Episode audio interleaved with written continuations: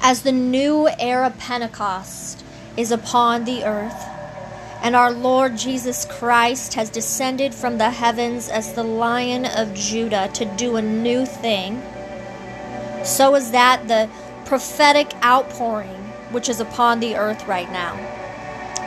The prophetic voices, the righteous race, those that God has set apart, have been called up, called out, and called into the fold of God in order to release His word.